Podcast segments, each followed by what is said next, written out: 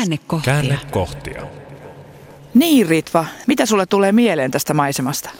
Tästä tulee mieleen aivan mun kotimaisemat siellä Puolangan Kiiskilässä. Eli kuvittelen aina kun juoksen täällä, että juoksen Kiiskisvaran kupella ja täällä on tämmöisiä kaivantoja ja siellä mun kotimaisemissani on, on silloin aikanaan jääkauden aikanaan muodostunut tällaisia syviä kuoppia, niitä sanotaan haudoiksi.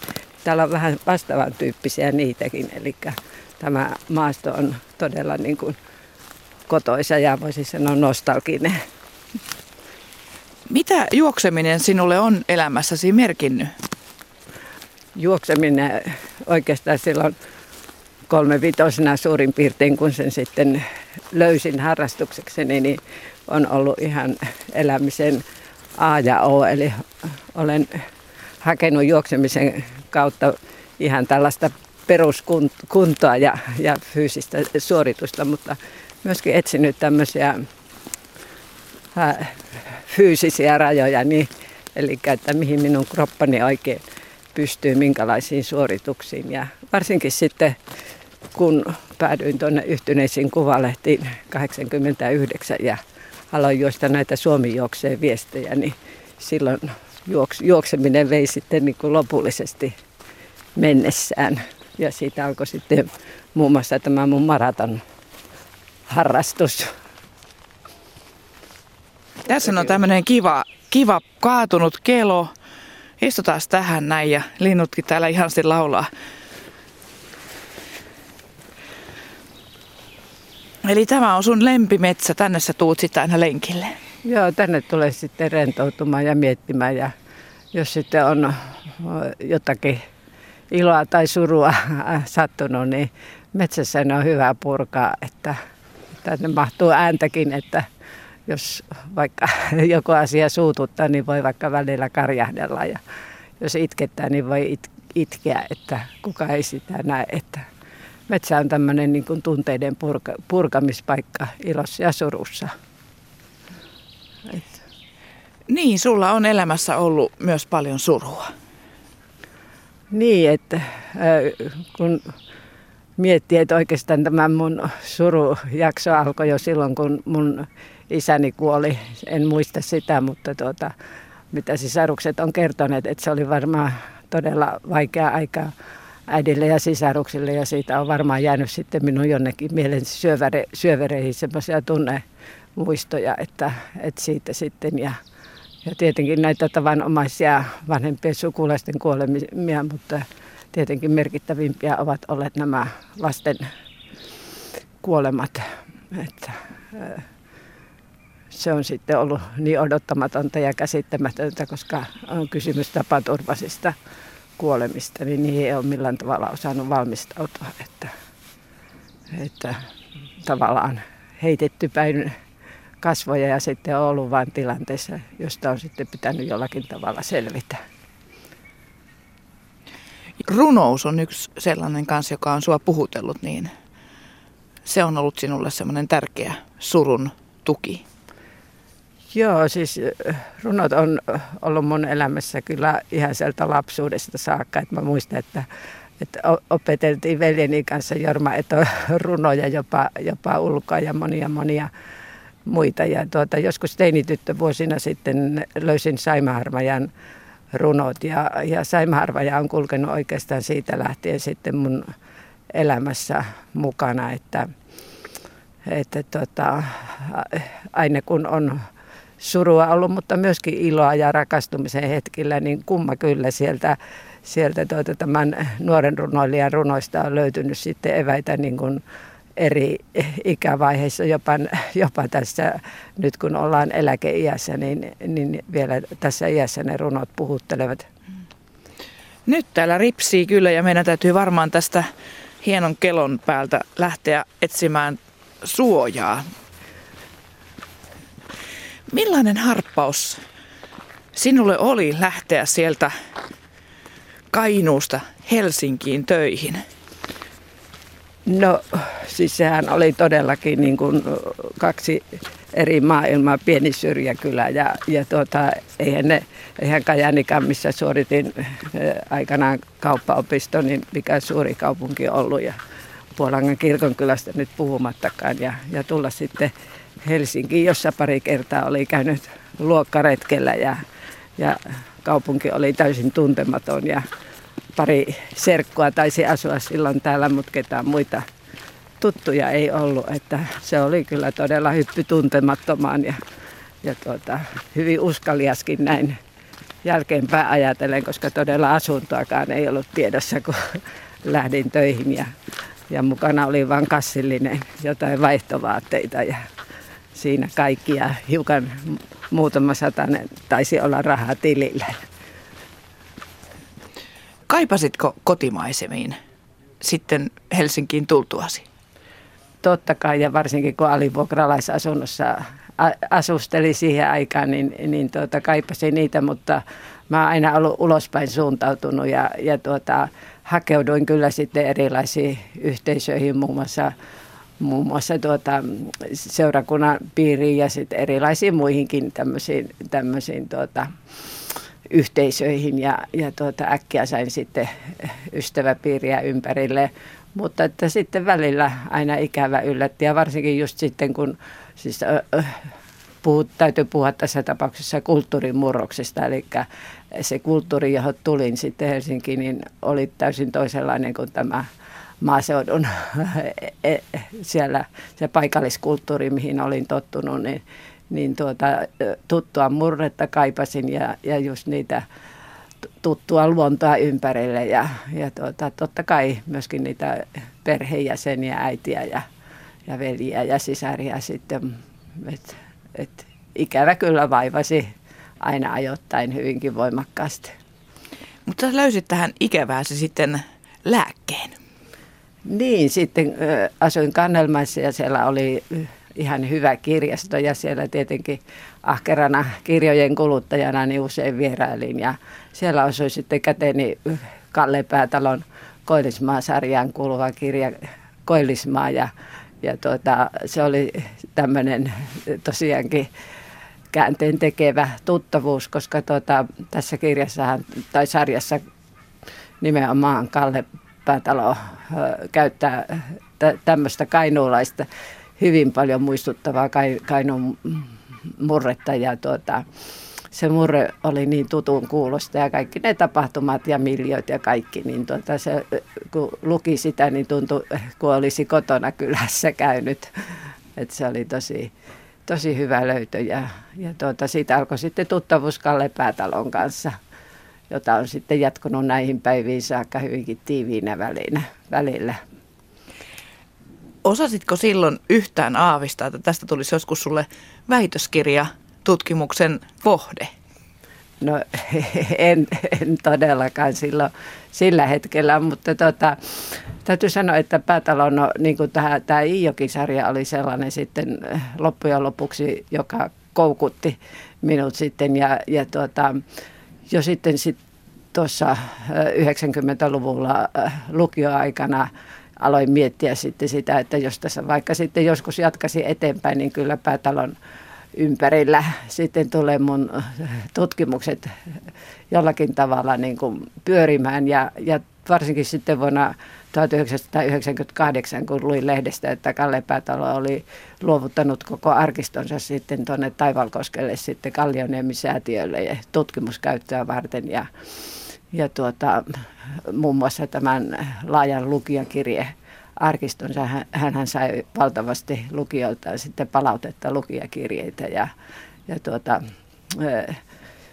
silloin tuntui siltä, niin että, että sieltä voisi löytyä sitten niin kuin, niin, vähän vastaavia, kun olin itsekin miettinyt, että pitäisi jossakin vaiheessa kirjoittaa päätalolle, mutta koska mä en saanut sitä kirjettä kirjoitetuksi, niin, niin tuota, silloin siinä, siinä vaiheessa kyllä jo alkoi niin kuin, tämä kipile tutkimukseen syntyä.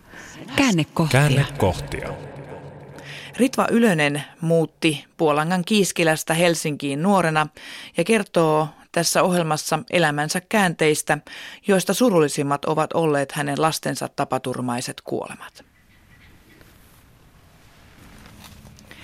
Mennäänpä siihen aikaan sitten, kun Helsingistä muutit pois.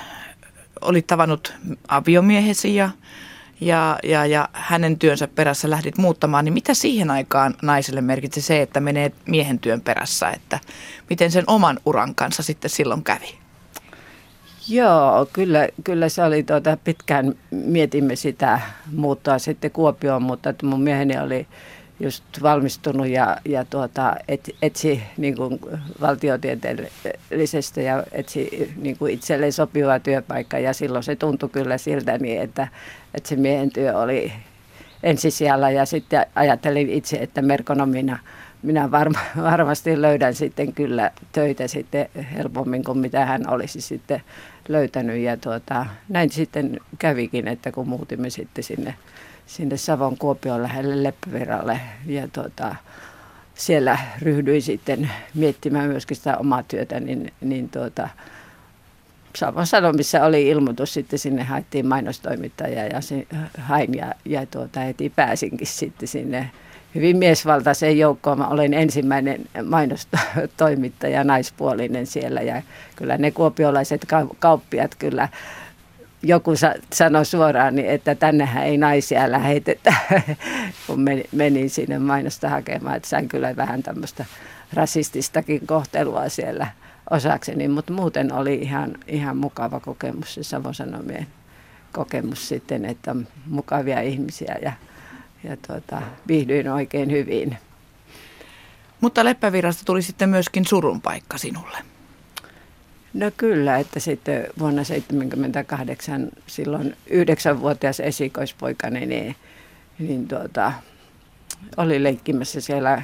Koulu oli ikävä kyllä toisella puolella, missä tämä kaivoskyläyhteisö, missä me asuimme ja, ja oli leikkimässä siellä koulun puoleisella viitostien pientareella sitten koulutovereittensa kanssa ja lähti juoksemaan sitten sinne Kaivoskylän puolelle ylittämään tietä ja jäi, jäi sitten Kuopiosta tulevan auton alle ja, ja tuota, lensi sitten sinne tielle ja kuoli välittömästi.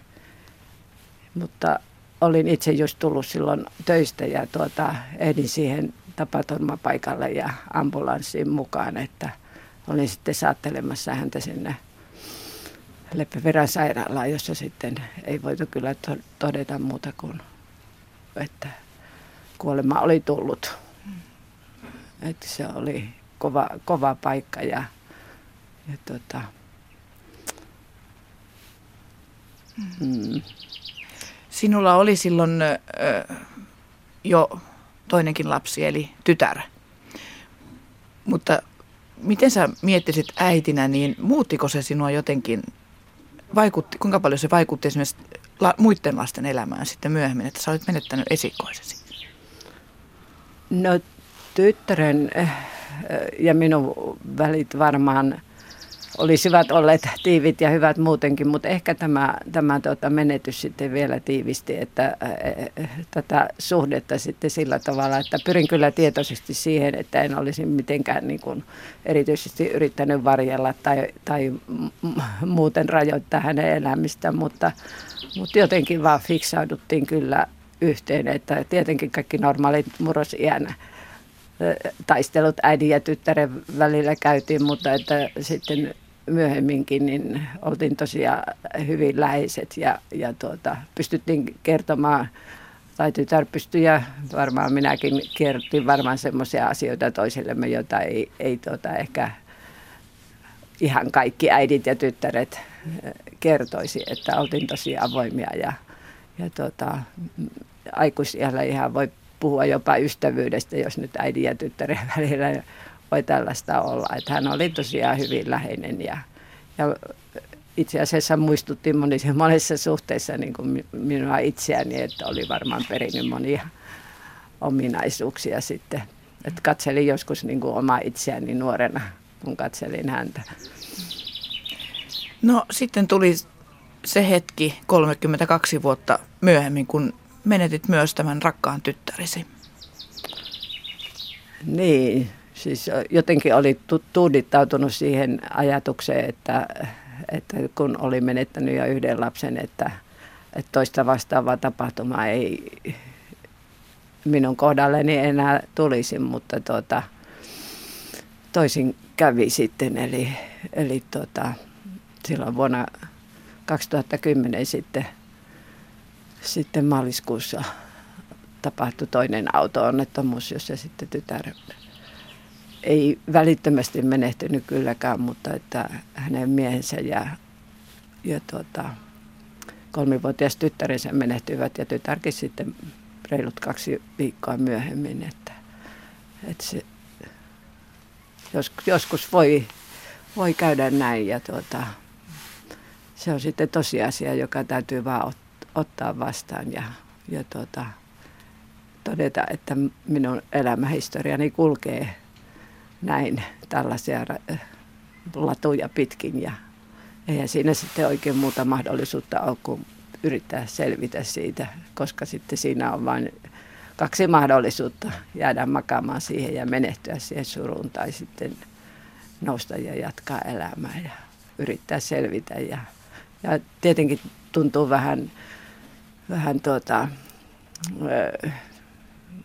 kauhealtakin ajatus, että, että edellinen suru voi helpottaa toista surua, mutta, mutta toisaalta sitten se, kun oli kokenut jo yhden menetyksen, niin tiesi, että aika tuo helpotuksen, että kun vaan jaksaa ne ensimmäiset vuodet selvittää, niin, niin vääjäämättä näin se vaan on, että, tuota, että suru helpottaa ja muuttaa muotoa sitten – ajan kuluessa ja, ja, ja näin on tässäkin tapauksessa että käynyt, että täytyy, täytyy se myöntää, että se on sellainen, toisaalta se on todella niin kuin hyvä, että näin tapahtuu ja silloin ensimmäisen menetyksen kohdalla ei sitä osannut ajatella, mutta sitten toisella kohdalla, to, tässä toisessa tapauksessa, niin, niin tuota, se oli yksi tämmöinen jonka tiesi, että jos, jos mä nyt selviän tämän päivän ja huomisen ja sitä seuraavan, niin koko ajan se helpottaa se olo kuitenkin. Miten paljon sitä surutyötä on helpottanut se toisaalta tai antanut voimaa se, että, että tyttäresi lapsi saatiin pelastettua. Hän oli viimeisenä raskaana. No totta kai se on ollut ihan, ihan tuota, merkittävää laatua ja, ja ei, vaikea kuvitella, että miten olisi käynyt, jos, jos ei olisi jäänyt mitään jäljellä. Että varmaan selviäminen olisi ollut monin monin kerroin vaikeampaa, että eihän siitä voi muuta kuin olla kiitollinen ja iloinen, että, että tavallaan joskus olen kokenut, että se on tämmöinen lahja meille, että, että on sen avulla pystytty sitten selviämään surusta, koska siinä on sitten se tulevaisuus ja toivo lähellä sitten, lä, läsnä ja konkreettisesti, kun, kun kuitenkin uusi elämä on versunut sitten ja, ja tuota, lohduttaa ja ilahduttaa meitä joka päivä. Ja kuinka ollakaan Saima Harmojan yksi runoista osui ihan lähes kohdilleen? Joo, kyllä, että tuota, Saimaharmajan vanhin sisarhan menehtyi synnytykseen aikoinaan ja tuota, myös häneltä jäi sitten pieni vauva sitten ja tuota, hän, Saima Harmaja kirjoitti sitten sisarensa muistoksi tämmöinen Outi Talvitie nimisen runon ja, ja tuota, sen runon sanoma on kyllä koskettanut todella kovasti ja, ja tuota, kun mietimme ja laadimme kuolin ilmoitusta silloin, silloin maaliskuussa 2010, niin, niin ihan ensimmäiseksi toki tämä runo nousi mieleen, että, että tota, sen sattuvampaa äh, runoa ei voi oikeastaan niin kuin kuvitellakaan. Käännekohtia. Käännekohtia.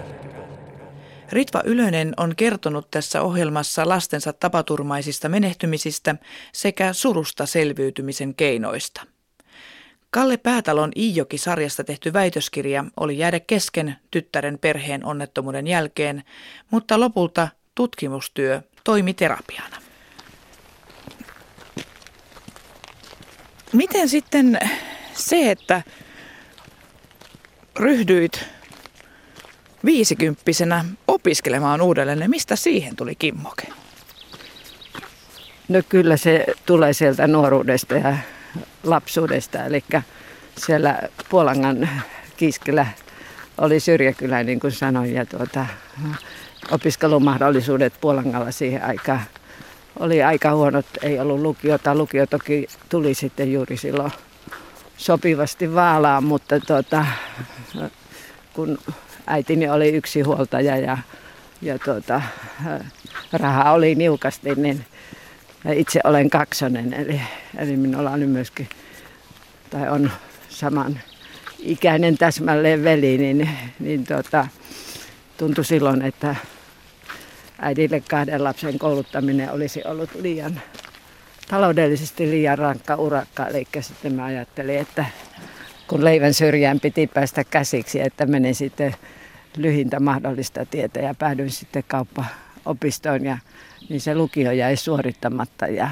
ja tuota, sitä myötä tietysti tämä akateeminen urakin luomatta. Eli tuota, sitten viisikymppisenä ajattelin, että ehkäpä nyt sitten olisi aika tämä silloin unelmaksi jäänyt ajatus toteuttaa ja niin, niin sitten tuota, lähdin iltalukioon ja suoritin sen sitten siinä normaalissa kolmessa vuodessa ja, ja tuota, siitä sitten edelleen vähän myöhemmin yliopistoon.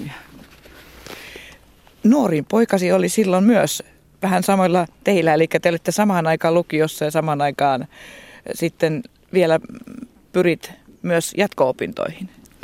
Joo, pitää paikkansa, että kyllä mä pidin semmoisen vuoden hajurauhan niin sanotusti poikani, eli ajattelin, että yhtä aikaa en halua ylioppilaksi päästä, eli pilata hänen juhlia, eli valmistuin vuotta aikaisemmin, mutta, mutta tuota, yliopistoon pyrimme sitten yhtä aikaa hän Tampereelle ja minä Helsinkiin sitten. Ja, ja tuota, tosin poikani ei tiennyt sitä, että olin tämmöisissä aikeissa, mutta, mutta kuitenkin molemmat päästiin sitten yliopistoon ja aikana valmistuttiinkin. No millainen ympäristö yliopisto oli omasta mielestäsi yli viisikymppiselle naiselle? Äh, hieman jännitti, kun menin sinne, että miten sopeudun sinne nuorten joukkoon, mutta että täytyy myöntää, että yliopisto on paikka, jossa ei tunneta ikärasismia. Eli ikinä en, en törmännyt sellaiseen ajatukseen, että olen liian vanha sinne. Päinvastoin otettiin avosyli vastaan kaikkiin, kaikkiin tuota, rientoihinkin olisi voinut lähteä. Toki en niihin sitten suuremmin osallistunut, mutta tota, tosi hyvä paikka ja sama koskee sitten just opettajia, että, että tota, ei mitään eroa siinä, että oliko kaksivitonen tai, tai tuota, kuuttakymppiä lähestyvä sam, sama kohtelu oli ja samat vaatimukset myöskin, että ei siinä sitten myöskään niin kuin köykin kautta päässyt vähemmällä vanhempi opiskelija, vaan samat vaatimukset. Väitöskirjatyösi oli alkanut jo, kun tuli tämä tyttäresi perheen onnettomuus. Miten jaksoit sellaisen tapahtuman jälkeen sitten kuitenkin vielä väitöskirjatutkimuksesi loppuun? Niin, mä kyllä käytännössä melkein hyvästelin sen väitöskirjatyön, koska ajattelin, että en jaksa enää siihen siihen tarttua, mutta sitten alkoi tuntua siltä, kun unettomuus vaivasi, kun heräsi aina aamuyön, unte, aamuyön tunteina ja ei sano unta, että mitä tässä nyt sitten tekee, että, että tuota, saa aikansa kulumaan. Ja sitten rupesin niitä, niitä tuota, sitä tutkimustyötä tekemään ja, ja tuota, huomasinkin, että se onkin hyvä lääke sitten tällaiseen unettomaan hetkeen sitten. Ja tuota, siitä se sitten pikkuhiljaa käynnistyi ja, ja tuota, lähti sujumaan. Ja ihan täytyy sanoa, että, että tämmöinen niin kuin oma juttu, tietyllä tavalla jopa voisi sanoa pakopaikka, niin, niin oli kyllä tosi tarpeen. Ja, ja tuota, ihan koen sen yhdeksi tämmöiseksi surutyön apuvälineeksi ja, ja monet ihan tämmöiset kriisityön asiantuntijatkin ovat sanoneet, että opiskelija, opiskelu on, on hyvä keino sitten niin kuin tässä surutyössä. Että en ole sitä itse, itse tuota, niin kuin ainoana ihmisenä oivaltanut, vaan monet muutkin on sen huomanneet. Nyt taidetaan Ritva tehdä niin, että kun meitä vähän molempia jo kylmä kangistaa ja vähän ripsii taas vettä, niin mennäänkö sinne kulttuurikeskus Sofiaan Joo. lounaalle? Se on tässä mukavasti kanssa näiden sun lenkkimaastojen lähestöllä ja semmoinen omalla tavalla rauhoittumisen paikka myös. Joo, kyllä, kyllä vaan. Joo, sieltä löytyy myöskin pieni kappeli, jonne voi mennä istumaan, jos näin haluaa. Joskus olen siellä käynyt istumassakin. Näin päästiin tuolta pienestä vesisateesta sisälle suojaan ja ruokaa odotellessa tekisi mieli sinulta vielä kysyä, Ritva, että millä tavalla tämänhetkinen elämäsi maistuu sinulle? Miltä sinusta tuntuu? Tällä hetkellä tunnen oloni tyyneksi ja tyytyväiseksi ja siihen mielentilaan olen itse asiassa koko ajan yrittänyt pyr- pyrkiäkin. Eli että en tuijottaisi liikaa niihin menetyksiin, ne ovat ja pysyvät siellä taustalla, että pystyisin iloitsemaan ja olemaan onnellinen tästä hetkestä, nykyhetkestä, koska, koska mennyttä ei saada takaisin ja, ja tuota, tulevaisuus on vielä tuolla tie, tietämättömissä. Eli tämmöistä hetkessä elämistä, sitä tunnetta olen kaivannut ja tuntuu siltä, että, että olen nyt aika hyvin päässyt siihen. Ja, ja tuota, ennen kaikkea tuntuu siltä, että olen sinut oman itseni kanssa ja, ja tuota, kaik, kaikin tavoin pystyn olemaan kiitollinen siitä menneestä ja, ja tuota, iloitsemaan, että on ollut ne hetket niiden, niiden jo tuolle puolelle siirtyneiden läheisteni kanssa. Ja, ja tuota, myöskin jonkin verran suuntaamaan ajatuksia tulevaan ja tulevaisuuteen, että se jossakin jonakin hetkenä menneisyydessä niin tuntui mahdottomalta ajatella tulevaisuutta, että siellä oli vain sellainen musta aukko, mutta että nyt pystyy jo suuntaamaan ajatuksia myöskin sinne. Millaisia tulevaisuuden ajatuksia sinulla on? Onko jotain haasteita, mitä haluat vielä itsesi laittaa, koska olet tykännyt niistä haasteista elämäsi varrella?